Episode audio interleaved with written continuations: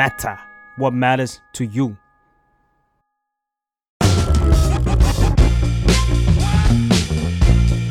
อดัลหรือยัง เรื่องผู้ใหญ่ที่มหาลัยไม่ได้สอน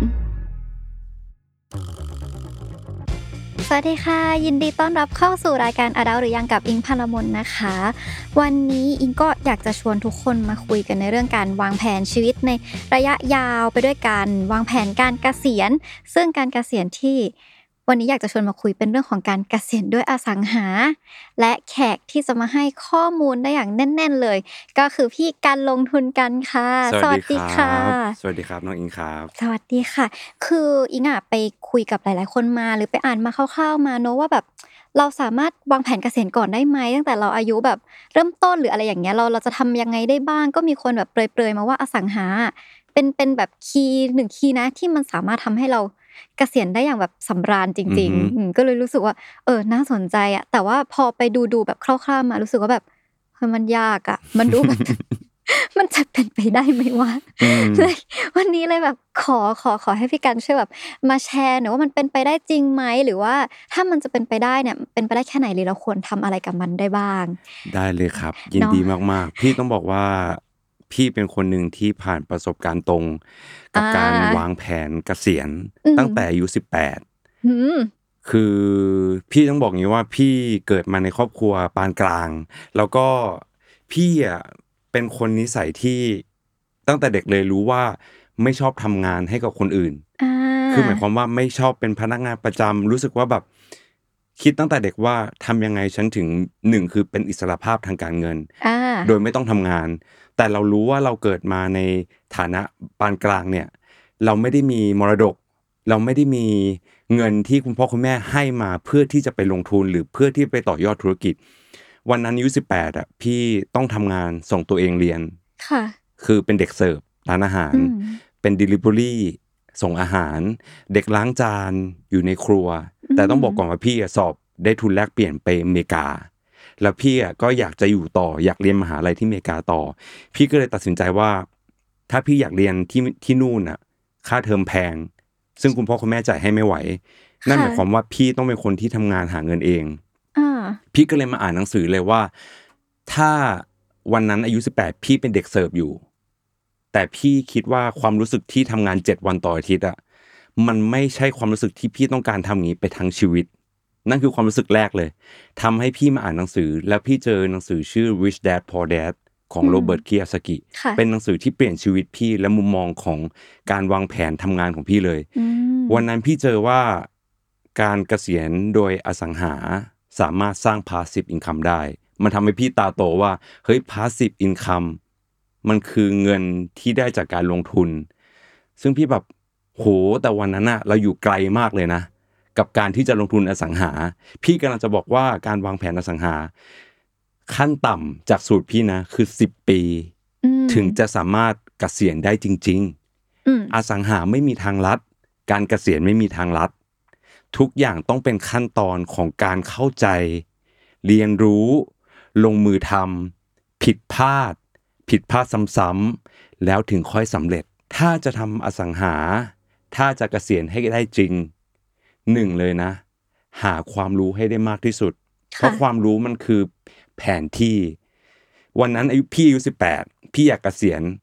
นั่นคือเป้าหมายในแผนที่พี่แล้วว่าปักหมุดว่าพี่จะเกษียณพี่ของพี่คือ 30 บางคนอาจจะ 40 ก็ได้ตามความเหมาะสมของตัวเอง ของพี่คือ 12 ปี พี่อายุ30 พี่ก็มาแตกย่อยเลยวันนั้นอะพอเมื่อพี่เข้าใจแล้วพี่มาแตกย่อยเลยว่า เงินก้อนแรกที่พี่ต้องเก็บ ให้ได้เพื่อลงทุนอสังหา คือเท่าไหร่ พี่ทำงานไปเรื่อยๆ ยันพี่อายุ20แล้วพี่แบบเฮ้ย ถ้าพี่เป็นเด็กเสิร์ฟต่อไปอะเงินเดือนพี่ก็ได้เท่าเนี้ย มันไม่ใกล้กับฝันที่พี่จะซื้ออสังหาได้เลย พี่เลยยอมเอาเงินเก็บที่เก็บมาเรื่อยๆ เนี่ย มาซื้อรถซื้อรถไม่ได้เพื่อลงทุนนะ ซื้อรถเพื่อขับ Delivery อืมพี่ขับ Delivery ได้ พี่ได้จากร้อยหนึ่งอาจจะเป็น300เฮ้ยนั่นหมายความว่าทุกเดือนรายได้พี่เข้ามาเยอะ มากขึ้นทำให้พี่เก็บได้มากขึ้น เมื่อพี่เก็บได้มากขึ้นทำให้เป้าหมายของพี่อะสั้นลงอ๋อโอเค เออ คืออย่างแรกเลยมีแผนที่สองคือปักหมุดไว้ก่อน ว่าเราจะอยู่ไปที่ไหนอืมและต้องทำให้ได้ แล้วเมื่อเราปักหมุดแล้วเราจะรู้รู้ระยะทางคราวเนี้ยเรามาเลือกยานพาหนะอืมเลือกยานพาหนะของตัวเอง คนทั่วไปที่ไม่มีแผนที่คือเดิน ถูกไหมอะใช่ใช่ค่อยๆผ่านไปเดินไปเรื่อยๆ ถึงก็ถึงไม่ถึงก็ไม่พักอืมแต่ถ้าคนมีแผนที่ปุ๊บ อยากไปเร็วหน่อย มอเตอร์ไซค์รถยนต์เฮลิคอปเตอร์ คือเลือกมี option ให้เลือกและหรือว่าจะซื้อเครื่องบินให้เร็วขึ้น ยานพาหนะ เปรียบเทียบกับความรู้และประสบการณ์ที่เราลงมือทำ และความรู้ประสบการณ์ลงมือทำเนี่ยมันจะทำให้เราได้ยานพาหนะมา up level ขึ้นไปเรื่อยๆ นั่นหมายความว่าเมื่อเรารู้ระยะทางแล้วเราเอามาตีต่อปีต่อเดือนให้ได้ เมื่อเราตีได้ชัดเจนขนาดนั้นน่ะเชื่อพี่ไหมว่าการประสบความสำเร็จมันอยู่ไม่ไกลเลยอืมเพราะว่าเราจะปรับแผนตลอดเวลา เราจะรู้ว่าอีกไกลแค่ไหน และเมื่อเราใกล้ขึ้นเรื่อยๆอะ เมื่อเราวิ่งเร็วขึ้นเรื่อยๆ เมื่อเราขับรถอยู่อะ เราจะเห็นผ่านคนที่เดิน คนที่ล้ม คนที่เกิดอุบัติเหตุ สิ่งเหล่านั้นน่ะ มันมาป้องกันให้เราไม่ผิดพลาดเหมือนเขามคือการโลภในการหาทางลัดอืมสังเกตไหมคนชอบหาทางลัดใช่อยากรวยเร็ว ใช่ใช่แต่สุดท้ายหมดตัวอ่านั่นคือเป็นหนึ่งอย่างที่พี่เรียนรู้ระหว่างทางทำให้พี่มีนิสัยที่ไม่โลภค่ะและพี่มีนิสัยที่ไม่ต้องการอะไรที่ไม่ถูกต้องอืมเพราะรู้สึกว่าวันหนึ่งมันจะหมดได้ พี่เลยค่อยๆ เก็บหอมรอมริบมาเรื่อยๆ และสำคัญที่สุดเลยการที่เราจะประสบความสำเร็จในการเกษียณได้คือวินัยอืมตัวใสำคัญหญ่จริงใช่ๆตัวใหญ่ ๆ ในทุกๆเช้า แต่ว่าอันนี้คือจุดเริ่มต้นหรือว่าเป็นสิ่งที่เราต้องรู้พื้นฐานเลยเนาะว่า ก่อนที่เราจะเข้าวงการเนี่ยตัดสินใจที่จะวางแผนในระยะยาวเนี่ยเราจะต้องมีอะไรบ้างก็คือพวกเป้าหมาย การมีแผนที่มีพาหนะทุกอย่างความรู้องค์ทุกอย่างที่ประกอบให้เรามีและสิ่งสำคัญที่สุดต้องมีวินัยที่จะต้องมีและมันอาจจะเป็นเปอร์เซ็นต์ที่ทำให้เราทำได้เนาะใช่ครับเพราะว่ามันยากมากเลยอะฟังฟังดูก็เหมือนจะไม่ยากแต่แต่รู้สึกว่าคำว่าวินัยมันหนัก นะมันวิไม่นัยใช่มันหนักแล้วมันแล้วมันครอบไม่ใช่วินัยในระยะสั้นด้วยอะมันคือเป้าหมายพี่ถึงบอกไงมันคือเป้าหมายระยะยาวมากนะ แล้วอืมต้องยอมรับว่าโลกปัจจุบันเนี่ย เราอะมีความอดทนสั้น ขึ้นเรื่อยๆทำให้เมื่อไม่ประสบความสำเร็จภายในปีหนึ่งสองปี เราถอดใจแล้วเปลี่ยนไปอย่างอื่นแหละแล้วแผนที่เราหายไปแล้วอ่าแต่จริงแผนที่อยู่กับพี่มาเจ็ดปี กว่าพี่จะได้ซื้ออสังหาแรก พี่ทำงานเจ็ดปีเต็มเพื่อเก็บเงินนะ จากอายุสิบแปดพี่ได้ซื้ออสังหาแรกตอนอายุยี่สิบห้าพิสูจน์กับตัวเองแล้วว่าทางลัดไม่มีอยู่จริงค่ะแต่วินัยการอดออม การประหยัดการวางแผนการเงินที่ดีคือเก็บก่อนใช้ เหลือแค่ไหนใช้ให้พออมนี่คือวินัยที่พี่มีตั้งแต่เด็กเลย คิดดูดิเข้ามาร้อยเปอร์เซ็นต์อะพี่ต้องเก็บเข้าค่าเทอมยี่สิบเปอร์เซ็นค่าอยู่ค่ากินค่าเช่านะ ค่าเช่าบ้าน ค่าน้ำค่าไฟยี่สิบเปอร์เซ็นอ่าที่เหลือพี่เก็บหกสิบเปอร์เซ็นต์นะ ต่อเดือน พี่ต้องเก็บให้ได้หกสิบเปอร์เซ็นเพราะว่ามันมีอุบัติเหตุเกิดขึ้นได้ เมื่อเราเมื่อเราศึกษาหาข้อมูลพี่อ่านหนังสือให้เยอะที่สุดเท่าที่ทำได้ เพราะว่าตอนนั้นเราไม่รู้ว่าจะเดินทางไหนอะเมื่ออ่านข้อมูลปุ๊บเราจะรู้ว่า อ๋อเฮ้ยเราต้องมีเงินฉุกเฉินนะ เราต้องมีเงินไว้สำหรับซื้อประกันภัยนะ เพราะประกันภัยเพื่อสุขภาพเรา ถ้าเราเจ็บป่วยขึ้นมาเข้าโรงพยาบาลจะได้ไม่กระทบเงินเก็บของเราด้วยอืมเพราะเงินเก็บของเราเป็นเงินที่ต้องปลอดภัยที่สุดเพ ราะอะไร เพราะเราจะเอาเงินเก็บเนี่ยไปลงทุน เมื่อเราไม่ได้รู้เลยว่าก้อนไหนสำคัญก้อนไหนไม่สำคัญ เราก็จะเดินสเปะสปะ สุดท้ายเงินในบัญชีก็ไม่เหลือถูกไหมมันเป็นสิ่งที่เราต้องใส่ใจมันมาก ๆ เหมือนการอาบน้ำนะพี่จะบอกว่าการวางแผนการเงินเหมือนการอาบน้ำอะ เราอาบน้ำชำระร่างกายบ่อยแค่ไหน เราก็ต้องเช็คเรื่องการเงินบ่อยแค่นั้นอ่เพราะว่าทุกวันน่ะ บางทีเราเผลอเลอเราเผลอลืม แล้วยิ่งเราอยู่ในยุคปัจจุบันที่มีความยั่วยุได้เยอะ มีการเปรียบเทียบอยากได้อยากมีอยากเป็นเยอะทำให้เราอะต้องกลับมาชำระล้างในสิ่งที่ไม่จำเป็นอยู่บ่อยครั้ง ไม่ใช่ว่าพี่ใช้แผนเดิมเมื่อตอนพี่อายุ18 กับทุกวันนี้นะ ทุกวันนี้พี่ก็เปลี่ยนแผนของตัวเอง เพราะว่าเราอยู่ในโลกที่หมุนเวียนไปรวดเร็วมาก อสังหาริมทรัพย์เปรียบเทียบว่ารุ่นปู่ย่าตายายเราอะ สังเกตไหมปู่ย่าตายายเราจะมีที่แปลงใหญ่ จะมีนา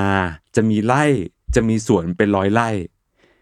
พอมายุค generation พ่อแม่เราเนี่ยอาจจะได้มรดกมาบ้าง แต่ยุคพ่อแม่เราอะทำงานข้าราชการทำงานประจำมีบ้านทุกคน สามารถซื้อบ้านได้ทุกคน แต่ดูยุคเราดิมร้อยเปอร์เซ็นต์น่ะลองดูเพื่อนรอบตัว มีใครสามารถซื้อบ้านด้วยตัวเองได้กี่เปอร์เซ็นต์ แล้วถ้าเป็นเจเนอเรชันต่อไปยุคลูกเราล่ะ เห็นไหมว่า different gap ของอสังหาเนี่ย มันยากขึ้นเรื่อยค่ะๆแล้วยิ่งถ้าคนไม่วางแผนในการเงินด้วยเนี่ย แทบจะจับต้องไม่ได้เลย มันเหมือนแค่ไม่แค่ไม่ใช่ว่าวางแผนว่าเดี๋ยวฉันจะเตรียมอสังหาในอนาคตนะ แต่มันคือเห็นภาพเลยว่า มันต้องมีเรื่องเงินในการวางแผนเงินมาก่อนใช่ก่อนที่คุณจะไปเริ่มดูว่า แล้วพื้นที่อสังหาไหนล่ะ คือที่มันจะ เหมาะกับระยะยาวที่เราจะได้ใช้ในประโยชน์ในวัยเกษียณเนอะเออเห็นภาพมาก แล้วอย่างที่พี่กันบอกอะค่ะว่า เราจะเริ่มลงทุนเนี่ย เราต้องมีเงินเก็บมีอะไรให้พร้อมก่อนเนี่ย เงินเก็บอย่างตอนพี่กันในตอนนั้นกับอืมถ้าเทียบในตอนเนี้ยเราเราจะหาเงินเก็บจากไหนได้บ้างเพราะพี่กันบอกว่าสามกระเป๋าพี่ว่าไม่พอ ใช่ คือถ้าย้อนกลับไปตอนนั้นนะ ประสบการณ์ของพี่เองก็คือ พี่รู้ว่าพี่ต้องหาเงินต่อปีได้เท่าไหร่ พี่มาหารเป็นเดือน พอหารเป็นเดือนปุ๊บโจทย์ของพี่คือ ทุกวันนี้พี่หาพอไหมหาได้ไม่พอ พี่ต้องเพิ่มอาชีพ พอเพิ่มอาชีพเนี่ยมันเพิ่มรายได้ พี่จะพี่จะเล่าเป็นสามเฟสละกันค่ะเฟสแรกคือการสร้างตัวอืมสร้างตัวคือเรามาจากศูนย์ เราก็ต้องสร้างเงินเก็บให้ได้มากที่สุด เงินเก็บให้ได้มากสุดเกิดขึ้นจากการเก็บเยอะที่สุดจากรายได้ที่มี เก็บก้อนแรกเนี้ยเป็นเก็บที่ยังไม่เอาไปลงทุนอสังหานะครับ เฟสที่สองจะมาก็ต่อเมื่อเราทำเฟสแรกเยอะที่สุด สมมุติว่าพี่ขายออนไลน์ พี่ขายเสื้อผ้า พี่ขาย skincare พี่เปิดร้านอาหาร พี่มีคาเฟ่พี่ทำอาหารญี่ปุ่น พี่เป็นเชฟ พี่วาดรูปขาย พี่ออกแบบ design graphic design ขาย พี่ทำประมาณ 20 อาชีพ เพื่อที่ตกตะกอนให้ได้สักหนึ่งหรือสองอาชีพที่พี่โคตรเก่ง ที่พี่โคตรถนัด แล้วนำเงินเก็บทั้งหมดที่ phase แรกเนี้ยมาลงทุนเอาความเก่งถนัดมาลงทุนทั้งหมดใน phase ที่สองนี่คือการ double up อืม double up คือ phase ที่สองนี่คือการที่เราเก็บเงินก้อนแรกมา ไม่ใช่อสังหาเพื่อมาลงทุนเพื่อสร้างอาชีพที่สองสร้างอาชีพที่สองที่เราเก่งและถนัดที่สุด แล้ว all in all in ของพี่คือเราต้องรู้ว่าเราเราเป็นที่หนึ่งด้านนี้ค่ะ เราเก่งชนะใครชนะเราไม่ได้อ่า ถ้าอย่างนั้นน่ะเราจะมั่นใจเอาเงินเก็บทั้งหมดมาลงเพื่ออะไร เพื่อทวีคูณของเงินที่ในกระเป๋าที่มี อืมเพิ่มจำนวนเท่าเพิ่มให้มันจำใหญ่นวนขึ้นเท่าให้มันใหญ่ขึ้น เพราะว่าถ้าเราทำเฟสแรกทั้งชีวิตอะไม่มีทางซื้อกระสังหาได้ถูกไหมครับ จริง นี่คือการปลดล็อกที่พี่บอกสูตรลับเลยอืมว่า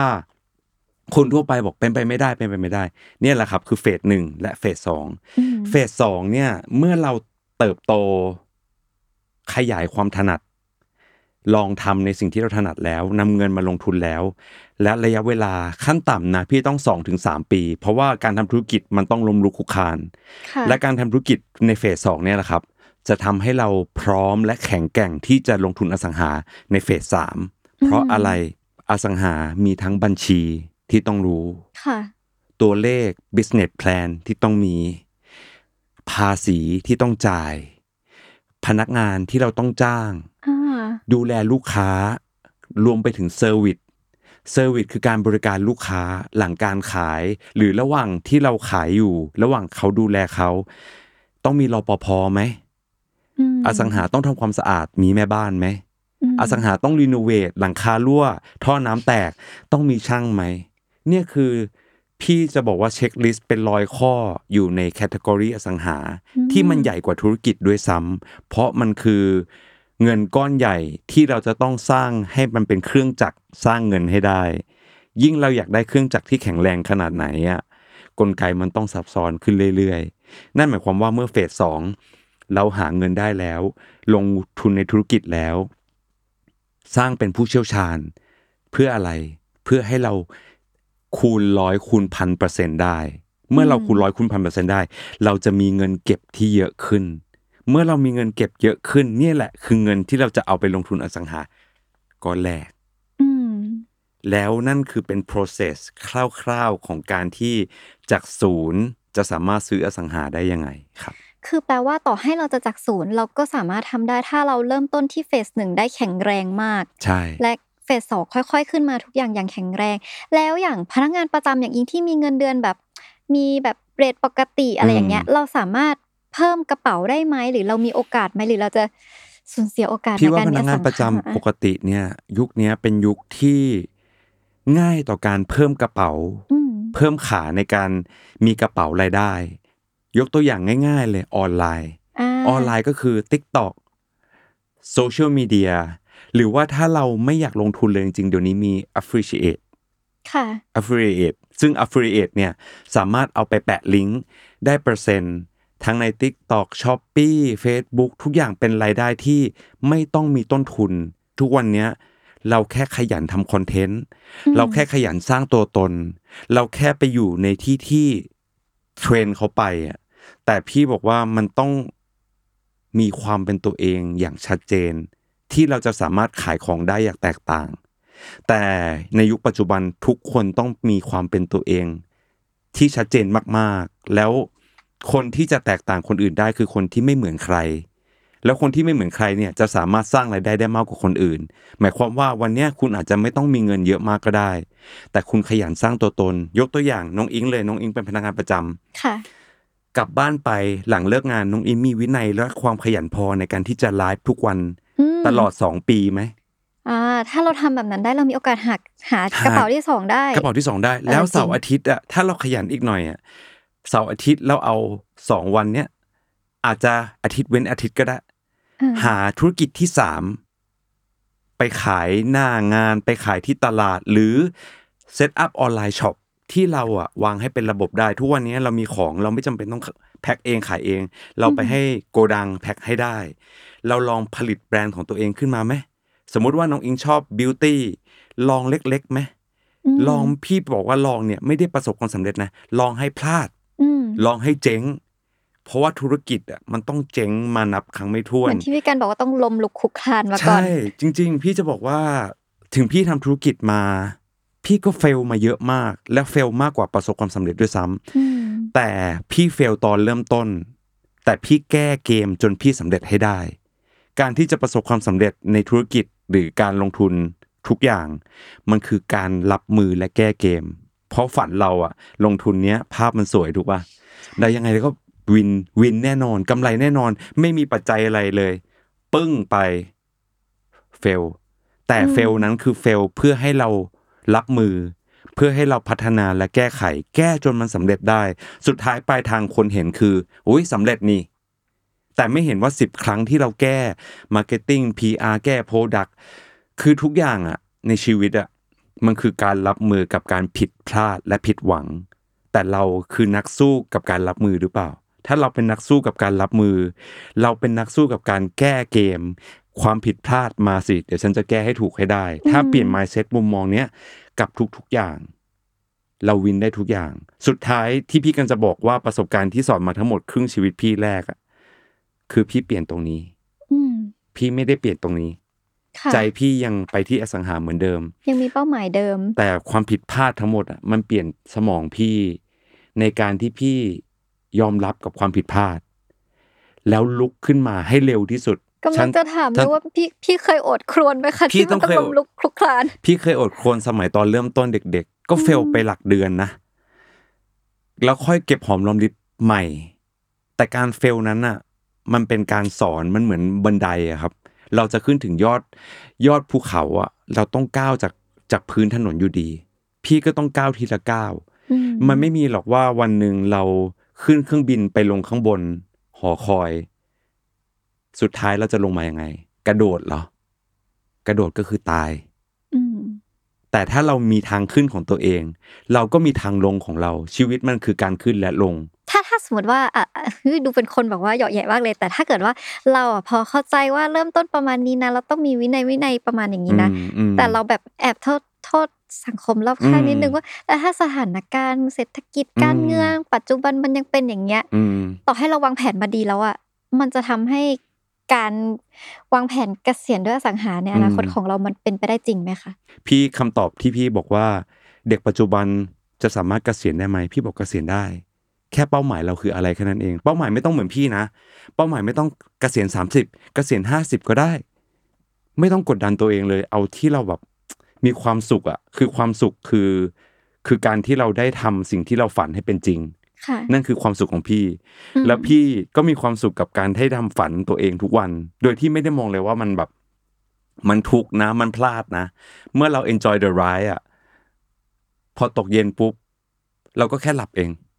ตื่นเช้ามาก็ได้ enjoy the ride ใหม่ว่า เออ เราได้เรียนรู้สิ่งใหม่ ๆ มากขึ้นเลยครับ มาใจมาแล้วอืมเราเข้าใจวิธี เอ้ยเข้าใจวิธีคิดแล้วว่าอืมเราจะต้องปรับเปลี่ยนหรือว่าเปิดใจหรือเริ่มต้นที่จะทำอะไรเนาะอืมแล้วเราก็หญิงจะวักเป้าหมายแล้วค่ะ สมมุติว่าเรากำลังจะเริ่มแล้วเราอยากรู้ว่ารูปแบบของการลงทุนอสังหาเนี่ยอืมมีแบบไหนบ้างอ่าและเราควรจะต้องมีเงินเตรียมไว้ขั้นต่ำสุด ที่แบบอย่างพวกเราที่จะทำได้เนี่ยเราจะเริ่มต้นที่เท่าไหร่ได้บ้างคะโอเค พี่แบ่งเป็นสองก้อนละกัน ก้อนแรกคืออสังหา ก้อนสองคืออสังหาแบบเกษียณแบบพี่ โอเค เพราะว่าอสังหาเนี่ยมันใหญ่มากเลย พี่พูดคร่าวๆแล้วกันนะ พี่อาจจะพูดไม่ครบหมด ค่ะ อสังหามีตั้งแต่โรงแรม โรงแรมก็คืออสังหา อืม เอ่อโรงงานก็คืออสังหา โกดังให้เช่าก็คืออสังหา บ้านที่อยู่อาศัยก็คืออสังหา แฟลตอพาร์ตเมนต์ก็คืออสังหาเอ่อร้านค้าที่ปล่อยเช่าก็คืออสังหา ร้านกาแฟก็คืออสังหา แต่ถ้าอสังหาที่พี่บอกว่าอสังหาแบบเกษียณ passive income คือการที่เราสร้างเครื่องจักรผลิตเงินให้กับตัวเองอืมเราสามารถสร้างเงินเข้ากระเป๋าได้ทั้งเวลาหลับเวลาตื่นอืมและมันอำนวยให้พี่สอดคล้องกับฝันพี่คือพี่ได้เดินทางท่องเที่ยวทุกเดือน พี่เริ่มเดินทางท่องเที่ยวทุกเดือนได้จากการได้เงินจากอสังหาเนี่ยมาจ่ายค่าท่องเที่ยวให้พี่ ระหว่างพี่เที่ยวอยู่เนี่ยเงินก็เก็บเข้ากระเป๋าได้ทุกวันทุกเดือนตามอสังหาที่เรามี อสังหาที่จะสามารถมีเพื่อเกษียณได้ คืออสังหาที่เราสามารถเก็บ passive income หรือเก็บค่าเช่าได้ เก็บค่าเช่าได้ ภาษาอังกฤษเขาเรียกว่า ROI คือ Return on Investment ซึ่งผลตอบแทนเนี่ยมันต้องมาประมาณ คนทั่วไปจะบอกว่า 5%คืออสังหาที่ดี แต่พี่จะบอกว่าถ้าในยุคปัจจุบันและสิ่งที่พี่เคาะตัวเลขด้วยตัวเอง ต้องได้ขั้นต่ำ7% 7%เพราะอะไร เพราะว่าหนึ่งคือเงินเฟ้อสองคือภาษีที่เราต้องจ่ายสามคือถ้าอยู่ในหมู่บ้านอยู่ในโครงการอยู่ในคอนโดยังต้องมีค่าส่วนกลางอืมอืมใช่ห้าก็คือมันจะมีค่าเมนเทนเนนต์น่ะหลังคารั่วชักโครกอะไรต่างๆ อันเนี้ยมันต้องไม่อยู่ในห้าเปอร์เซ็นเพราะเมื่อนั้นห้าเปอร์เซ็นต้องติดลบถูกไหมใช่เราก็ต้องบวกสำหรับพี่พี่จะบวกเข้าไปเลยว่าขั้นต่ำอสังหาที่ดีคือเจ็ดเปอร์เซ็นแล้วอสังหาที่ดีที่จะสร้างเพื่อเกษียณ ไม่ใช่แค่เก็บค่าเช่าได้ค่ะ อีกขาหนึ่งขาที่สองคือเก็บค่าเช่าได้แล้ว checklist ข้อหนึ่งละ checklist ข้อที่สองก็คือ ราคาที่ดินต้องขึ้นทุกปีอืมอันนั้นคือส่วนของ capital gain capital gain คือมูลค่าที่ดินของเราเนี่ยคนทั่วไปที่ซื้ออสังหาร้อยเปอร์เซ็นต์พี่จะบอกว่าอสังหาที่ดีมีแค่สิบเปอร์เซ็นต์ทั้งประเทศนะ มีแค่สิบเปอร์เซ็นต์สิบเปอร์เซ็นนี้มาจากอะไร มาจากมูลค่าที่ดินที่ขึ้น ยกตัวอย่างกรุงเทพทั้งกรุงเทพเนี่ยมีแค่บางถนนเท่านั้นที่ที่ดินขึ้น 20%ต่อปี ขึ้น 25%ต่อปี ในเขตเดียวกัน ถัดไปอีกสองซอย ต่อปีที่ดินอาจจะไม่ขึ้นเลยก็ได้ นั่นคือเพราะความต้องการของลูกค้า อสังหาที่ดีต้องมีคนต้องการเยอะ ต้องมีคนอยากเช่าเราเยอะอืมนั่นหมายความว่าเราจะไม่เหลือเวลาที่ห้องว่างเลย ตึกว่างเลย หรือไม่มีใครสนใจตรงนี้เลยนึกออกไหมเคยสังเกตไหมขับไปทางบางถนนทำไมมีแต่แปะให้เช่าให้เช่าให้เช่าทำไมคนทำธุรกิจถึงไม่เวิร์กเลย อ่าใช่ใช่อันนั้นแหละคือคำตอบคืออสังหาที่ไม่ดี อสังหาไม่ดีกลับมาจะมีผลต่อเรายังไงหนึ่งคือไม่มีผู้เช่าเลย เราไม่สามารถสร้างแอคทีฟอินคัมได้เลยสองที่แย่กว่านั้นคืออะไรรู้ไหมขายไม่ได้เออเท่ากับเงินจมทั้งชีวิตสามคืออะไรรู้ไหมถ้ากู้ด้วยอะ ถ้ากู้เนี่ย ดอกเบี้ยโดนไปอีก คือติดลบหนึ่งติดลบสองติดลบสามเจ็บสุด นี่คือสิ่งที่คนไม่รู้ถ้าไม่เคยลงมือทำจะภาพสวยจากโครงการบอกบ้างละโฆษณาบ้างละว่าผลตอบแทนคุ้มนะ มีผู้เช่าเลยทันที ทุกอย่างอย่าเชื่อใครนะครับ ทุกอย่างต้องเชื่อตัวเราเอง การลงทุนที่ดีที่สุดคือการลงทุนจากสิ่งที่เรามีความรู้ อสังหาก็เช่นกันโอ้ยฟังดูมันก็ดูใหญ่เหมือนกันเนอะแบบ ข้อแรกที่พี่อยากจะบอกน้องๆ ที่อยากจะลงทุนอสังหาเลยนะ อาจจะเป็นสิ่งที่สวนกระแสโลก ส่วนกระแสคนที่ออกมาพูดกันเยอะนิดนึงคือ ถ้าในยุคปัจจุบันนี้ที่เราอยู่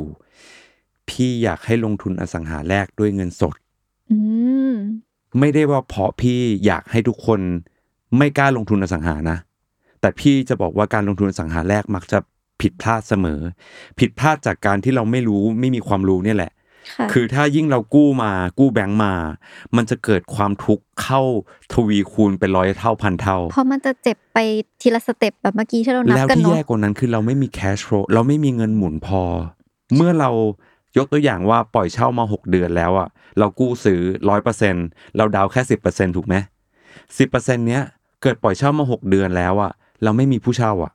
อืมเราต้องจ่ายควักเงินจ่ายแบงก์แล้วถามว่าเรามีเงินฉุกเฉินเกินหกเดือนหรือเปล่าเออ ถูกไหมใช่ แล้วจริถ้างเกินหกเดือนไปถึงปีหนึ่งอะทางเลือกที่สองคืออะไร โดนแบงก์ยึดอืมแบงก์ยึด เสียเครดิต เงินต้นหาย ปลายทางเป็นศูนย์ และเงินเก็บทั้งชีวิตหมด มันก็จะไปแปลรูปเป็นเหมือนล้มละลายเบาๆถูแบกบนั้นต้องเลย นี่คือนี่คือปัจจัยแฝงที่คนหมู่มากไม่เข้าใจว่าทำไมพี่ถึงบอกว่าอสังหาแรกให้ใช้เงินสดซื้อ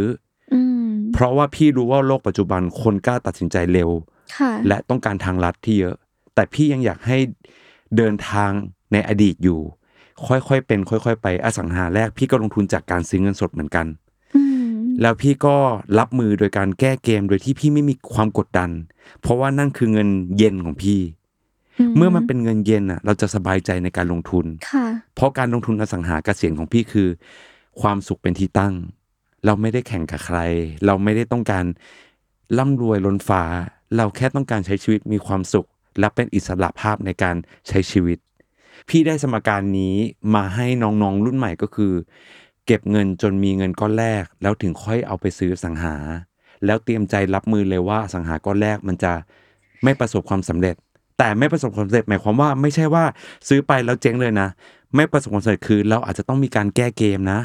ต้องการปรับมือนะ เฮ้ยโลเคชั่นไม่ดีหรอ อาจจะต้องสร้าง อะไรทาสีให้สวยปรับแปลงยังไงไหม คือมันมีการรับมือได้หลายหลากหลายรูปแบบมาก มันขึ้นอยู่กับอสังหานั้น โลเคชันนั้น ความต้องการของผู้เช่านั้น เราพูดถึงว่าเราเอาเงินไปเริ่มลงทุน แล้วก็สมมติว่าเราไปลงทุนแบบเริ่มต้นในครั้งแรกเนาะอืมถ้าเราอยู่ดีๆแบบแบบที่พี่กันบอกเลยมันโอกาสที่มันจะต้องแบบไม่ได้สมหวังในครั้งแรกเนี่ยโอกาสอืมสูงมากอืมๆแล้วถ้าในจังหวะที่มันแบบมัน loss ไปแล้วอะอืมเราสามารถเอาส่วนตรงนั้นที่มันเป็นไปไม่ได้ไปแล้วไปอืมไปพัฒนาต่อยังไงได้บ้างอะค่ะ คือพี่จะให้แผนที่ในการที่ตัดสินใจก้อนนี้ คือแผนที่คือเมื่อเราเก็บเงินมาได้แล้วร้อยเปอร์เซ็นถูกไหม การที่เราจะลงอสังหาก้อนแรกเนี่ยด้วยเงินร้อยเปอร์เซ็นต์อะผิดให้แบ่งหกสิบเปอร์เซ็นเท่านั้นของหนึ่งร้อยอืมไปลง เท่ากับเราเหลือสามสิบเปอร์เซ็นสามสิบเปอร์เซ็นนี้มีไว้ทำไมสามสิบเปอร์เซ็นนี้ พี่จะแบ่งเป็นแผน A แผน B แผน C อืมแผน A คือธุรกิจไปได้ด้วยดี คืออสังหาไปได้ด้วยดี มีผู้เช่า แผน B คือมีผู้เช่าบ้าง ไม่มีผู้เช่าบ้าง เรายังมี 30%ไว้บริหาร cash flow ดูแลแผน C เนี่ยคือเจ๊งที่เราต้องคิดไว้คือเจ๊งในกระดาษเจ๊งในหัวก่อน เมื่อเรารู้ว่าเจ๊งแล้วอะเราจะรับมือได้ใช่ไหม เมื่อเราเสีย 60 นั้นไป เราเหลือ 30 นั้น 30 นั้นเพียงพอต่อการดูแลอสังหานี้โดยที่ไม่มีผู้เช่าเลยใช่ไหมอืม แล้วอสังหาเนี้ยดีพอที่เราจะสามารถ exit คือขายต่อ ได้ในราคาตลาดที่เราซื้อมาใช่ไหมค่ะถ้าเรารู้ว่าแผน A แผน B แผน C ครบทุกข้อถึงลงทุนได้โอ้มันซ้อนโเคอยู่กับแค่ เรามีเงินนะอ่ามันอ่าซ้อนอีกข้อหนึ่งที่สวมเข้าไปแผน A แผน B แผน C อืมครับ คือมันมีสเต็ปในหลังจากอันนั้นอีกหน่อยใช่นึง เราเห็นถึงความยากแหละ แต่ก็ต้องบอกว่า เราก็อยากทำให้ได้เราก็มีเป้าหมายเหมือนกันว่าเราอยากเกษียณแบบสำราญอืมซึ่งทุกคนบอกมาแล้วว่ามันก็ต้องมีวิธีเนี้ยแหละอืมที่มันจะทำให้เราสำราญได้จริง ๆ เพราะฉะนั้นเราจะยองลลองไปต่อค่ะอืมเราอยากรู้ว่า ถ้าเราจะเริ่มต้นมีเงินสดสักก้อนหนึงก่อนที่อืมจะไปลงทุนแบบที่เป็นซื้อสดครั้งแรกเนี่ยคิดว่าขั้นต่ำที่เราควรจะมีตัวเลขมันน่าจะอยู่ที่ประมาณประมาณไหนคะหนึ่งอย่างที่พี่จะบอกก่อนคือ มันไม่สำคัญว่าเรามีรายได้เท่าไหร่อืม แต่สำคัญค่ะที่เรามีเงินเก็บเท่าไหร่ พี่มองกลับไปว่า เรามีความรู้เพียงพอที่จะลงทุนอสังหาในงบประมาณเท่าไหร่อืมเอางบประมาณของเราเป็นที่ตั้ง บางคนค่ะงบประมาณสามแสนอยู่ต่างจังหวัด มีงบประมาณสามแสนอยากได้ที่เปล่าก็ได้อ่างบประมาณหกแสนก็ได้ คือแล้วแต่ความเข้าใจของการลงทุนอสังหาของเราอ่าไม่จำเป็นโคต้องมีเป็นล้าน คือเป็นล้านอาจจะเป็นเลขที่ พอพูดว่าล้านปุ๊บกดดันชีวิตเป็นไปไม่ได้แน่นอน แล้วก็เลิกทำถูกไหมใช่ใช่เราคิดว่าบางคนอาจจะคิดว่าแบบเอ้ยอสังหามันต้องเป็นหลักล้านสิอืมแล้วเมื่อไหร่เราจะเก็บเงินสดได้หลักล้านน่ะอืมมันก็มันก็ยากไปอีกเนอะแต่พอใช่พออย่างนี้โอเค เราเห็นภาพมากขึ้นว่ามันอยู่ที่เป้าหมายของเราใช่อยู่ที่วงเงินที่เราจำกัดว่าเรายินดีที่จะให้มันออกมาในรูปแบบเริ่มต้นเท่าไหร่ด้วย ใช่อ่าดูเป็นไปได้ขึ้น คือมันมันอยู่ที่เราตั้งโจทย์ของตัวเองเลยว่า เราต้องการ อสังหาเข้าใจอสังหาแบบนี้อืมแล้วมีโจทย์ว่าเราอยากลงทุนในงบประมาณเท่านี้ค่ะ ได้คือมันไม่มีโอเคถูกและไม่มีผิด แต่แค่ step แรกอะสิ่งที่ทุกคนพลาดคือ เก็บเงินไม่ได้ ในยุคนี้ยุคนี้เป็นยุคที่เก็บเงินยากที่สุด คือไม่ใช่ว่าไปยังไม่ทันไปล้มตอนขั้นตอนซื้อนะ แต่มัล้มแต่เริ่มต้นเลยแรกๆอะใช่ใช่ ใช่ โอเค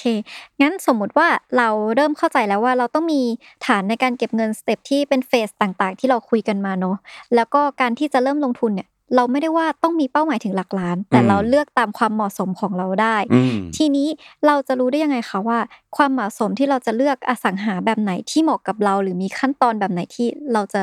แบบเลือกมัน อสังหามันต้องสอดคล้องกับความสุขและความชอบของเราเนาะระหว่างทางที่เรา ทำงานเก็บเงิน ระหว่างทางที่เราทำธุรกิจ ระหว่างทางที่เราหาเงินเข้ากระเป๋าทุกๆ ทุกๆทางเนี่ยขั้นต่ำคือสามกระเป๋าถูกไหมหาอืมไปเรื่อยๆ แต่ระหว่างทางนั้นอะทุกอาทิตย์พี่อยากจะให้หนึ่งวันออกไปดูอสังหา ขับรถดูเดินดูสิ่งที่พี่บอกคือตั้งแต่อายุสิบแปดยันยี่ห้าก่อนที่พี่ซื้ออสังหาแรกอะพี่ดูอสังหามาตลอดนะ คือเราอย่ามัวแต่ก้มเก็บตังค์ถูกเราต้องไปดูอสังหาด้วยตั้งแต่ถูกแรกเริ่ม ถูกพออายุยี่ห้าพี่รู้เลยพี่พี่จะซื้ออันไหนได้แน่นอน เพราะว่าเจ็ดปีเต็มกับการ พี่รู้ค่าเช่าทุกตึกแล้วอ่าพี่รู้ราคาอสังหาทั้งถนนทั้งเส้นแล้วแล้วพอโอกาสมันมา พี่ก็ต้องคว้ามันไว้เลยถูกไหมอ่าและพี่คว้าในสิ่งที่ถูกต้องด้วย และเมื่อเรามีระยะเวลานานแค่ไหนทำให้เรามีความรู้มากขึ้นเรื่องโลเคชัน เรื่องค่าเช่า เรื่องราคา ปิดรอยรั่วให้ได้ให้หมดอะอืมคือความผิดพลาดมันจะเกิดขึ้นจากการไม่รู้ค่ะแล้วเมื่อเราไม่รู้เราปิดรอยรั่วไม่ได้ แต่ระยะทางที่เรากำลังเดินไปอะเราต้องหาความรู้เรื่องอสังหาด้วย ลงพื้นที่จริงเลยอืมแล้วสิ่งที่พี่จะบอกว่าถ้ารักจะลงทุนอสังหา ต้องเห็นป้ายราคาขายแล้วรู้ว่าตึกเนี้ยปล่อยเช่าเท่าไหร่อืมเห็นป้ายราคาซื้อต้องรู้ว่าตึกเนี้ยขายเท่าไหร่ แล้ว ความลับอีกอย่างหนึ่งที่พี่จะบอกคือ เราไม่ต้องเก่งทุกที่ ค่ะ อสังหา เราเชี่ยวชาญแค่โซนนั้นพอ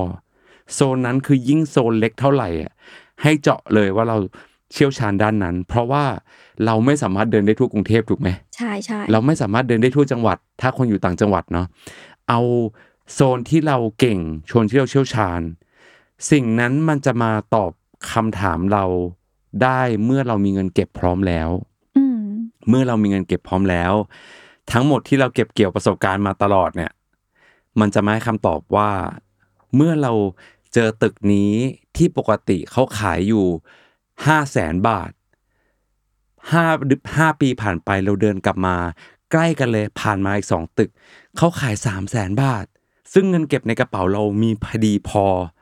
มันคือโอกาสที่แจ็คพอตอะคือการซื้ออสังหา มันคือแจ็คพอตเหมือนกันนะค่ะมันต้อง เวลาที่ใช่ เงินที่ใช่ ความพร้อมที่ใช่ เพราะว่าอสังหา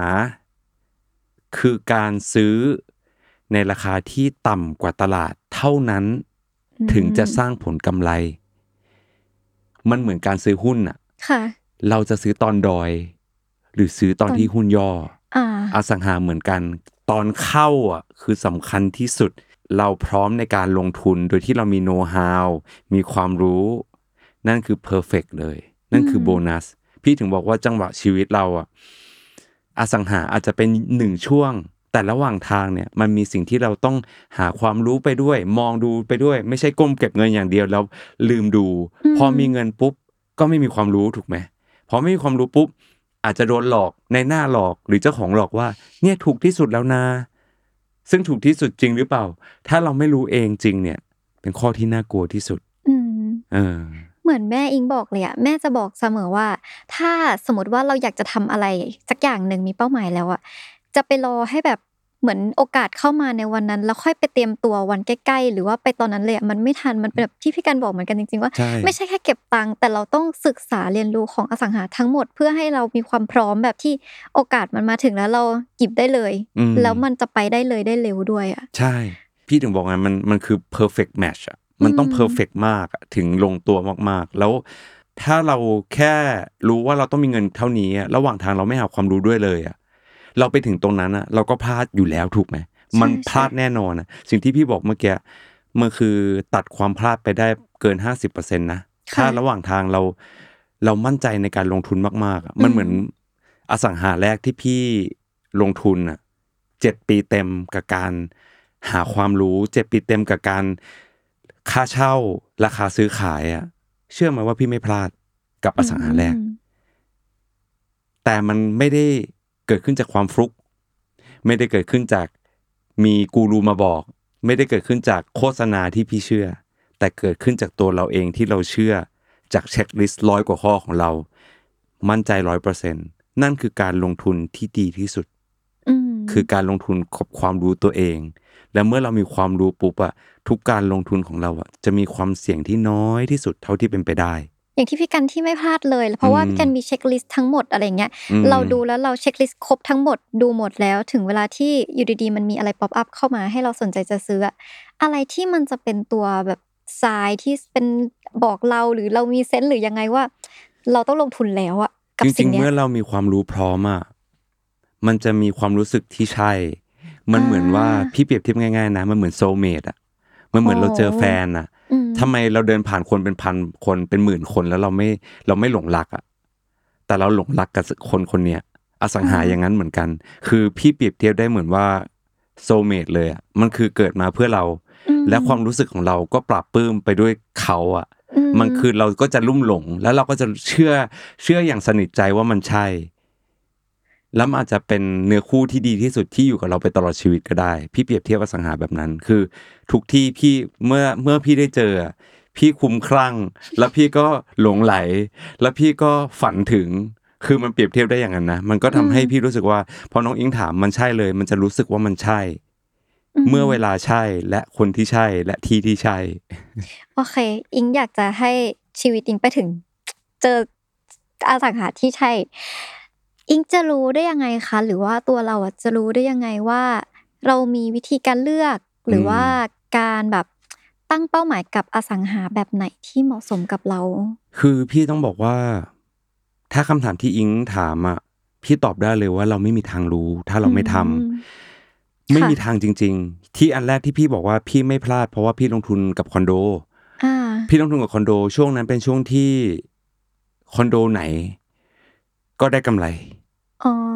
ย้อนกลับไปน่าจะประมาณสิบปีที่แล้ว คอนโดไหนซื้อก็ได้กำไร คือมันเป็นจังหวะที่ใช่ เวลาที่ใช่เห็นไหมที่พี่บอกเออแต่ใช่ถ้าตอนใช่เนี้ยช่วงเวลานั้นไม่ใช่แล้ว คืออืมพี่ก็มาลองหลายทางมากเลยตั้งแต่หนึ่งคือพี่ซื้อคอนโดสองพี่ลองซื้ออพาร์ตเมนต์พี่รู้ว่าอพาร์ตเมนต์ไม่ใช่สำหรับพี่อืมเพราะว่าพี่ไม่ต้องการจะยุ่งเกี่ยวกับคนเยอะ ทุกเดือนต้องบริหารจัดการ ต้องมีแม่บ้านต้องคือเราต้องทำก่อนอะ ถึงจะรู้อืมนึกออกไหมมันนึกออกมันตอบคำถามเลยว่า เราจะรู้ได้ยังไง พี่ตอบว่าเราไม่รู้ถ้าเราไม่ทำอืมพี่ทำโรงแรม ก็ถามว่าตัวเองชอบไหมจนสุดท้าย ก็ถามว่าให้เรามานั่งบริหาร ต้องมานั่งดูรีวิว ต้องมานั่งตรวจ QC กับความปลอดภัย ทุกอย่างพี่ก็ไม่ชอบ คือนึกออกไหมมันกลายเป็นเมื่อเราทำมาเยอะๆเอ่อพี่มาทำปล่อยเช่าออฟฟิศ เฮ้ยพี่เริ่มชอบ เพราะพี่ไม่ต้องยุ่งเกี่ยวอะไรเลย ให้เขาเช่าไปทั้งตึกเลยอืมเราแค่เก็บค่าเช่าอย่างเดียว เอ้ย เราเริ่มชอบ เราทำไปเรื่อยๆอะ เราจะได้สังหาที่ถูกกับจริตเรา อิงอาจจะไม่ถูกเหมือนพี่อืมพี่อาจจะแนะนำใครให้ ให้ว่าเฮ้ยอิงแบบนี้สิแบบนี้ดีแบบนี้ไม่ดีไม่ได้ เพราะว่าความชอบนิสัย อัธยาศัยแต่ละคนต่างกัน เราต้องหาสิ่งที่ถูกกับจริตเรา อสังหาก็เหมือนกัน บางคนอาจจะชอบทำสวนถูกไหม อ่าอ่าใช่อะใช่ทำอสังหาเป็นสวนก็คืออสังหานะอ่าเพราะเขาต้องการอยู่กับธรรมชาติ ต้องการอยู่ใกล้ใกล้ธรรมชาติ ต้องการมีผลเขาเรียกผลตอบแทนจากการเก็บผลไม้อืมมันแล้วแต่เลยมันหลากหลายรูปแบบคำตอบที่ดีที่สุดคือทำจนเจอสิ่งที่อสังหาที่ถูกกับความสุข และถูกกับจริตเราครับ มันก็ไม่ใช่ว่าเราไม่ชอบแล้วเราสามารถทิ้งมันเนอะแต่ก็คือเหมือนการต่อยอดไปเรื่อยๆใช้เงินต่อยอดไปเรื่อยๆในการที่หาไปเรื่อยๆว่าอสังหาแบบไหนที่เราชอบ ใช่แล้วอ่าถ้าเราเลือกโซลเมทที่ดี แล้วเราคบคุยกันไปแล้วอะอาจจะไปต่อไม่ได้ อืมอาจจะต้องบอกเลิกถูกไหมเราก็บอกเลิกแบบดีได้ ก็คือการ exit exit ค่ะก็คือการขายอสังหา เพราะถ้าเรามั่นใจว่าคนที่เราคบเป็นคนดีอะเขานิสัยดี เขาจิตใจดีตอนเลิก เขาจะทำร้ายเราไหมอืมก็ไม่ ก็ไม่ อสังหาก็เหมือนกัน ตอนขายเราก็จะได้กำไรอ่าแต่ถ้าเราซื้อโซเมทที่นิสัยไม่ดี อะปล่อยเช่าไม่ได้ มีปัญหาเยอะแยะมากมาย ตอนขาย เขาก็จะทำร้ายเรา เขาก็จะทำให้เราขาดทุน สุดท้ายมันกลับมาที่ระหว่างทางก่อนที่เราจะ หาประสบการณ์ในการซื้อ เรามีความรู้เพียงพอไหม มีความรู้เพียงพอมันคัดได้ห้าสิบเปอร์เซ็นละเราเข้าไปบริหาร การบริหารของเราอะ ดีพอไหมอืมเรารับมือกับการแก้ปัญหาได้เก่งพอไหมค่ะ มันทำให้เราอีกห้าสิบเปอร์เซ็นอะ คือผลลัพธ์ของตัวเรานะอืมเรากับเราแก้เกมได้ดีขนาดไหน อย่างพี่เริ่มต้นทำโรงแรมครั้งแรกอะโห ไม่เหมือนอสังหาสักอย่างในชีวิตเลย เพราะว่ามันคือลูกค้าเข้าตอนตีสอง สมมตินะ พนักงานไม่อยู่ ไฟดับตอนตีสี่น้ำไม่ไหล ลูกค้าอาบน้ำไม่ได้ ลูกค้าจะออกไปแอร์พอร์ตคือทุกอย่างปัญหามันยี่สิบสี่ชั่วโมงอะอ่ามันคือการบริหารมันที่ยี่เยอะสิบมาสี่กชั่วโมงที่เยอะมากที่เราไม่เคยคิดว่ามันจะต้องเยอะขนาดนี้ เราคิดว่าเฮ้ยเราเป็นผู้บริหารโรงแรม เราทำอสังหาไง เราสบายมากเลย มันรายละเอียดมันเยอะมาก สมมุติว่าวันนี้การไฟฟ้าตัดทั้งเส้นหกชั่วโมง เราจะต้องมาคอมเพลมไกับลูกค้าที่ที่บุ๊กเราแล้วอะยังไง เราต้องให้คอมพลเมนทรีอะไรคือ มันจิปาถะยิบย่อยเยอะแยะมากมาย จนทำให้มันเป็นบทคัดกรองของเราอะว่า เรามีความสุขแบบไหนค่ะบางคนอาจจะมีความสุขในการบริหารก็ได้นะ คนที่อืมชอบทำธุรกิจถูกไหมพี่ถึงบอกว่าอสังหารมันครอบด้วยธุรกิจ และธุรกิจมันครอบด้วยการบริหารจัดการ แล้วถ้าสมมติอสังหารเราเกี่ยวกับเกี่ยวกับออนไลน์อย่างเงี้ย ยกตัวอย่างเราทำคาเฟ่อย่างเงี้ยเราทำร้านอาหารโอมากาเสะอย่างเงี้ยเราก็ต้องทำ marketing เป็นนะอืมเราก็ต้องรู้จักอินฟลูเอนเซอร์นะ สุดท้ายอสังหา มันไม่ใช่แค่อสังหาแล้วมันคือ 360 องศาที่เราต้องรู้ให้ครอบม เพื่อที่เราจะ run อสังหาเราได้ หรือเพื่อที่เราจะช่วยลูกค้าบริหารให้เขาทำธุรกิจรอดได้ด้วยอืมมันไม่ใช่แค่ตัวเราอย่างเดียวแล้วอย่างพี่ปล่อยเช่าอสังหาให้กับลูกค้า พี่ก็ต้องทำทุกวิถีทางให้ลูกค้าทำธุรกิจและรอดและดีที่สุด อย่างเช่น มีที่จอดรถที่ดีทำถนนให้ดี คือทำตึกให้สวย คือทุกอย่างมันคือการที่เรา ทำให้เขาวินอะเมื่อเขาวินเราวิน สุดท้ายมันกลับมาที่เราต้องให้ด้วยนะ จิตใจเราก็ต้องบริสุทธิ์ใจกับเขาอะเพื่อที่ผลลัพธ์ที่สุดดีที่สุดคือเขาดีและเราดี เพราะถ้าเขาดีคือเขาธุรกิจไปรอด เขาจ่ายค่าเช่าได้ค่ะเขาจ่ายค่าเช่าได้ ธุรกิจเขาเติบโตเขาอยู่ยาวอืมพออยู่ยาวปุ๊บเราไม่ต้องหาผู้เช่าใหม่ เราจะไม่มีช่วงว่าง เห็นไหมมันมีนอกจากความรู้นอกจากการเงินยังมีจิตใจ การบริหาร การดูแล มันก็คือครบ 360 องศาในอสังหาหนึ่ง งั้นการที่เราจะเริ่มทำอสังหาได้ หรือว่าทำความเข้าใจกับมันก็คือ เราต้องมีความรู้ที่แน่นมากพอ แล้วก็มีเป้าหมายทางการเงินว่าเราสามารถใช้เงินในการลงทุนเนี้ยได้เท่าไหร่อืมแล้วก็ระหว่างเนี้ยระหว่างที่เราเก็บเงินและศึกษา เราก็ควรจะต้องศึกษาอสังหาให้ได้เยอะเพื่อให้เรารู้ว่าสไตล์อสังหาแบบไหนมีแบบไหนเพื่อให้เรารู้พื้นฐานเบื้องต้นเนอะว่า อสังหาแบบโรงแรมต้องยุ่งกับการบริหารแบบที่พี่กันบอกเยอะพี่ขบนาวดกอีกไหนทีบวกอีกนิดนึงก็ได้ได้ว่าระหว่างที่ทำงานอะไป สมัครงานที่นั่นเลย ไปสมัครอืมลงของอสังหาของอสังหาอะไรอย่างงี้ใช่ไหมนั้นๆใช่นี่คือความลับเลย เพราะว่าพี่ก็เคยทำพี่เคยทำงานโรงแรมมาก่อนอ่าพี่เคยทำงานเออร้านค้าคาเฟ่มาก่อน คือพี่ก็เลยรู้ว่า ถ้าพี่เป็นเจ้าของตึกแบบเนี้ย หรืออสังหาแบบเนี้ย พี่จะชอบไหมคืออเราทำเหมือนซะว่าซะว่าเราเป็นเจ้าของธุรกิจอะค่ะแต่เราถูกจ่ายเงินจ้างให้เราทำงาน ระหว่างนั้นอะมันคัดกรองได้เลยว่า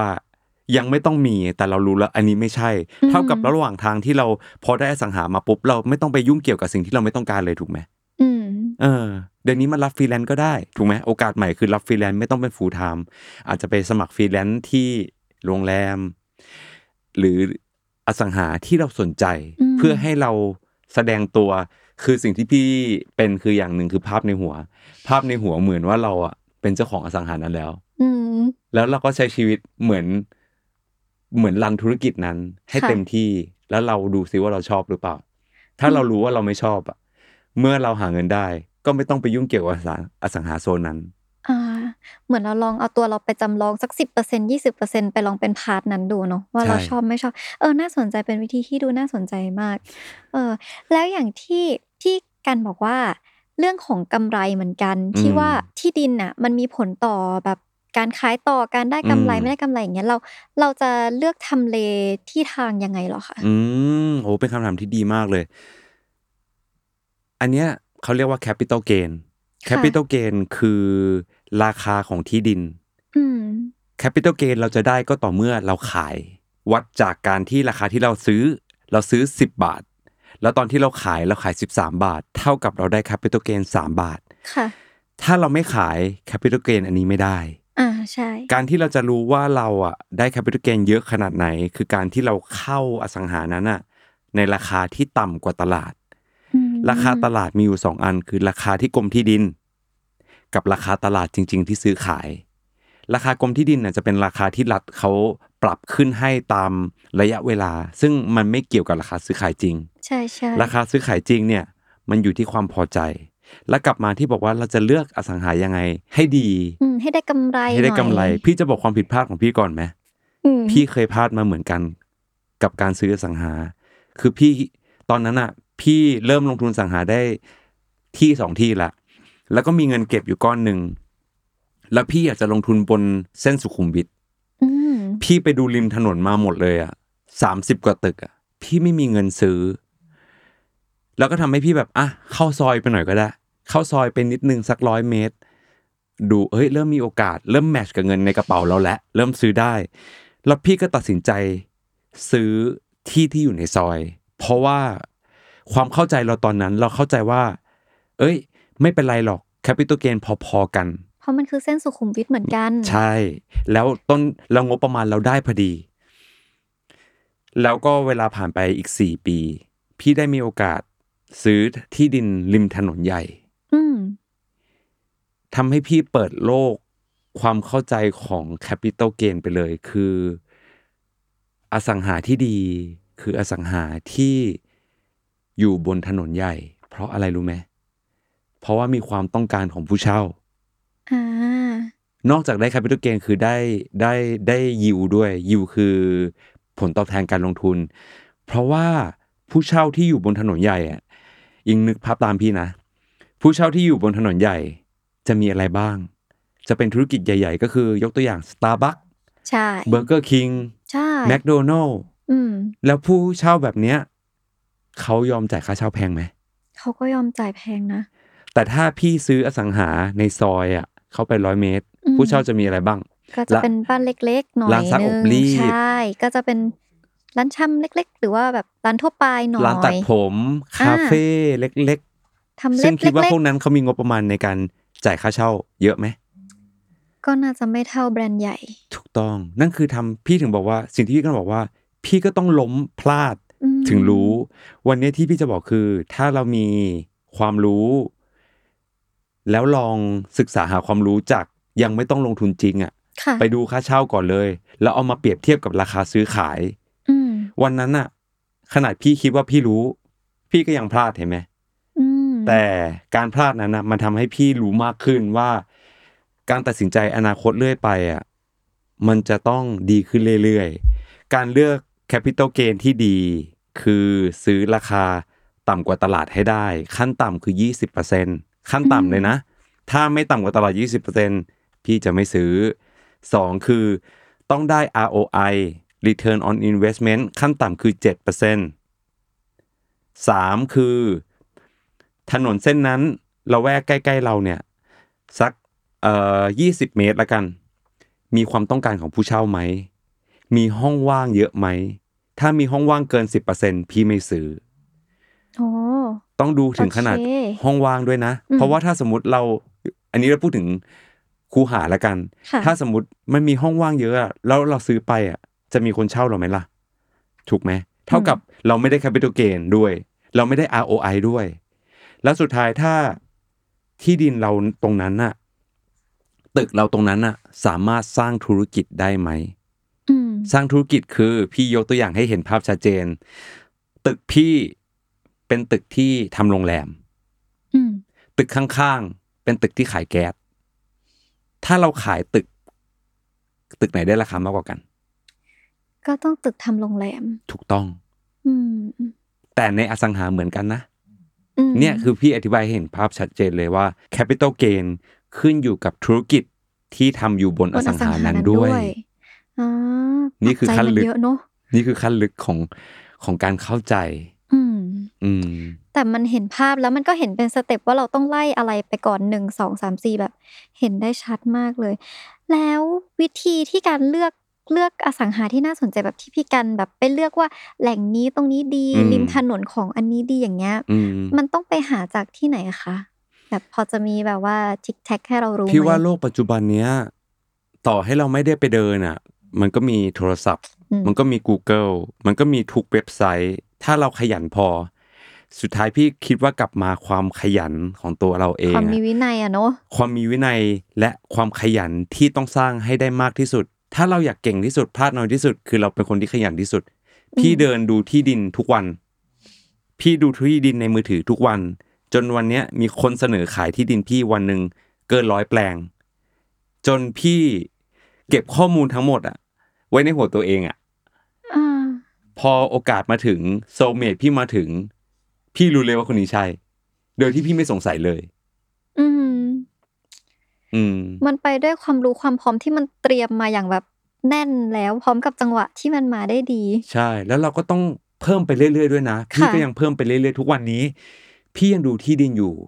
ทุกวันอืมพี่ยังดูราคาเช่าอยู่ทุกวัน คือห้องไหนว่างปุ๊บในโซนที่พี่ดูแล ในโซนที่พี่ลงทุน พี่ต้องรู้ค่าเช่าเขาก่อนเลยทันที หรือลูกน้องพี่ก็ต้องทำรีเสิร์ชมาให้พี่สรุปว่า เฮ้ยเดือนเนี้ย อันนี้ปล่อยเช่าได้แล้วนะเขาปล่อยเช่าได้เท่านี้ เฮ้ย ตึกเนี้ยเพิ่งปล่อยเช่าเพิ่งแปะป้ายห้าวันมีคนเช่าเลย โหทำไมมันทำเลทองขนาดนี้เนี่ยออกไหมอ่เราก็ต้องเปิดหูเปิดตารู้ไปเรื่อยๆอะคือถ้าเรานี่คือการหน้าที่ของคนที่เกษียณด้วยอสังหา แต่มัน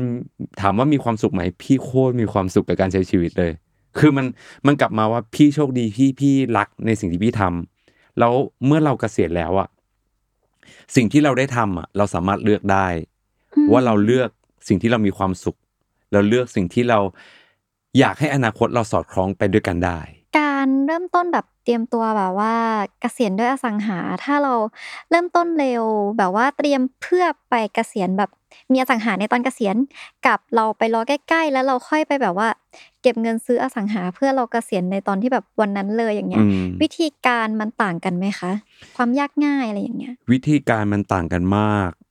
แล้วอืมมันอาจจะผิดพลาดตอนที่แก่ไงอ่าแล้วผิดพลาดตอนที่แก่เราลุกไม่ได้แล้วนะเราไม่มีแรง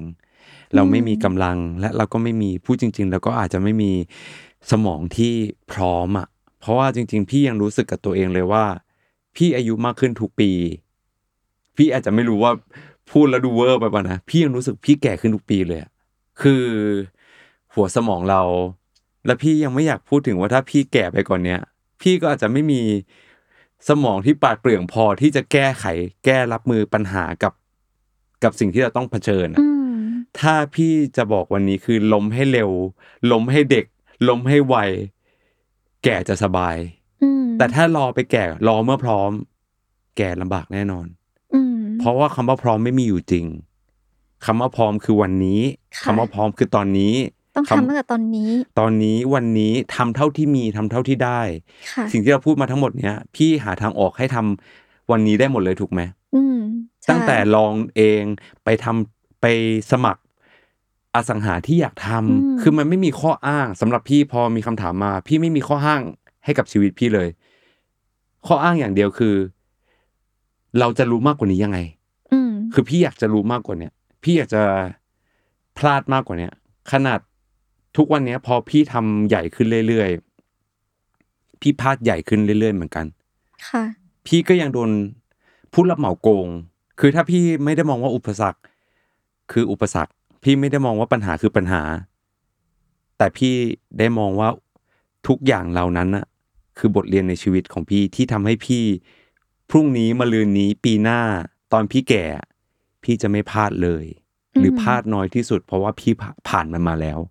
แล้วนึกสภาพคำตอบน้องอิงเมื่อกี้คือน้องอิงบอกว่ารอให้พร้อมแก่แล้วค่อยลงทุนอะแล้วน้องอิงคิดว่าเราจะพลาดไหมโอกาสสูงมาก ถูกต้อง แปลว่าทั้งหมดที่เราคุยกันมาเนี่ย ค่อนข้างคอนเฟิร์มได้เลยว่าเป็นวิธีที่สามารถเริ่มต้นได้จริง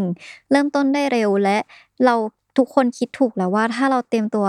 ที่จะเกษียณด้วยอสังหา เป็นวิธีที่ถูกต้องแล้วควรจะเริ่มได้เลย ไม่ต้องไปแบบว่า เออรออีกก่อนเรายังไม่พร้อมหรอก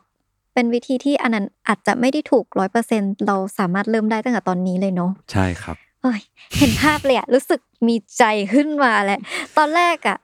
ที่คุยว่าจะคุยเรื่องเนี้ย เฮ้ยมีใจมากพอไปอ่านเยอะๆก็เริ่มแบบฝ่อใช่ไหมนจะมันจะมันจะได้เหรอ มันมันจะพี่จะไกลบอกเราว่าความไปหรู้รือเยเปอะล่ามากอะทำให้เราฝ่อแต่ถ้าเราทำทุกทำไปเรื่อยๆอะคือ เชื่อไหมระหว่างทางที่พี่เดินอะพี่ลืมคิดไปด้วยซ้ำว่าพี่จะเกษียณตอนอายุสามสิบพี่ลืมคิดไปด้วยซ้ำว่าพี่ต้องมีอสังหากี่ที่ แต่เราพี่พี่จะบอกว่าเราแค่ enjoy the ride อะค่ะคืออะถ้าวันนี้ไม่มีเงินนะ สิ่งเดียวที่ทำได้คือออกไปดูอสังหาก่อนเลย ถ้ารักมันอะ ออกไปดูอืมเดินดู เดินดูเข้าใจราคาเข้าใจการซื้อขาย และทำยังไงก็ได้ให้เราอยู่ใกล้สิ่งนั้นมากที่สุดอะอย่างพี่อย่างเงี้ย พี่ก็ไปสมัครโรงแรม เพื่อที่พี่ให้รู้กลไกของการทำอสังหาในโรงแรมนึกออกไหมอ๋อเออโรงแรมมันต้องมีห้องพนักงาน ต้องมีสต็อกรูมต้องมีล็อกเกอร์อ๋อคือเราเริ่มเริ่มมีภาพภาพในหัวว่าธุรกิจนี้ มันมีโครงสร้างอะไรบ้างอืมแต่โครงสร้างนี้มันจะไม่เกิดขึ้นถ้าเราไม่ไปคุกคีกับมัน ถ้าเราไม่ไปอยู่กับมัน ยิ่งเราคุกคีกับธุรกิจที่เยอะมากเท่าไหร่อสังหาในหลายรูปแบบเท่าไหร่ปุ๊บอะเรามีโครงสร้างในหัวโดยอัตโนมัติอืมแล้วโครงสร้างนี้จะช่วยทำให้เราเลือกอสังหาที่ดีที่ใช่ ในเวลาที่เราใช่ ในเวลาที่เราพร้อมค่ะ แต่สิ่งที่อยากจะฝากไว้เลย ถ้าน้องเพิ่งเริ่มต้น ขยันให้มากอืมหาข้ออ้างให้น้อย มีวินัยให้เยอะ แล้วอย่าใช้สิ้นเปลืองอืมพี่ไม่มีทางที่พี่จะซื้อของฟุ่มเฟือยยันพี่มีเงินเก็บค่ะจากอสังหา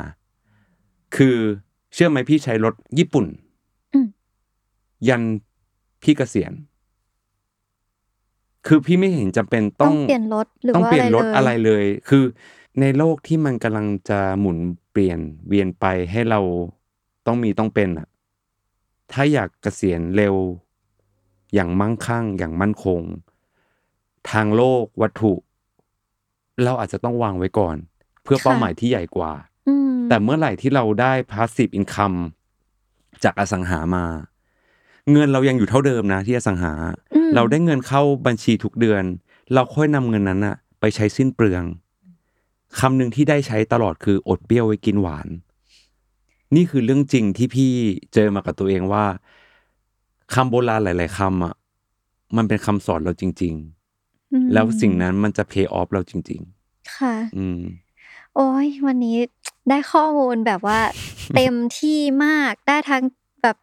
ทริคต่างๆ แล้วก็ได้กำลังใจแล้วก็วิธีคิดเยอะมากขอบคุณพี่กันมากๆค่ะ ที่มาแบบเติมไฟให้เราที่อยากจะเกษียณแล้วเหมือนกันอืมมันอาจจะดูเหมือนไกลเนาะแต่เราอยากมีเป้าหมายแบบที่พี่กันบอกว่าแบบเกษียณวัยสามสิบสี่อย่างเงี้ย เรารู้สึกว่ามันไม่ใช่แค่เท่นะแต่รู้สึกมันเป็นเป้าหมายที่มันดูยากแต่เราก็อยากทำให้ได้บ้างอืมอืมและคิดว่า เราและเพื่อนๆ เราหรือยังน่าจะต้องแบบวางเป้าหมายแล้วทำมันให้ได้ค่ะ วันนี้ขอบคุณมากๆเลยยินดีมากครับ ยินดีที่ได้แบ่งปัน แล้วก็ยินดีที่ได้สร้างความสุขในทางลัด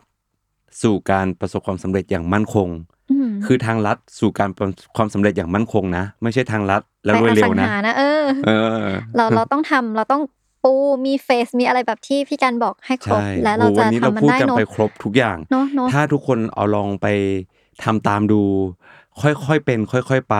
ไม่ต้องดีเท่าพี่หรือไม่ต้องมาเปรียบเทียบกับพี่นะแค่รู้ว่ามันมีแผนที่แบบนี้อยู่บนโลกใบนี้จริง แล้วค่อยๆเดินตามเมื่อเราพร้อม ค่อยๆก้าวเมื่อเราเมื่อเรามีแรง แล้วเมื่อเราเหนื่อยเราก็พักค่ะแล้วก็วิ่งต่อได้ คือไม่ต้องกดดันกับตัวเอง ในโลกปัจจุบัน ค่อยๆเป็น ค่อย ๆ ไปในความสุขที่เราขับเคลื่อนได้ด้วยตัวเราเองนะครับ วันนี้ก็ขอขอบคุณพี่กันมากๆเลยนะคะ ที่มาแชร์ข้อมูลให้กับพวกเราได้ฟังกันนะคะ ค่ะก็อย่าลืมติดตามฟังอาราหรือยังนะคะ EP ถัดไปได้ทุกวันอังคารแล้วก็ทุกช่องทางของ The Matter Podcast ค่ะ วันนี้ก็สวัสดีค่ะ สวัสดีครับ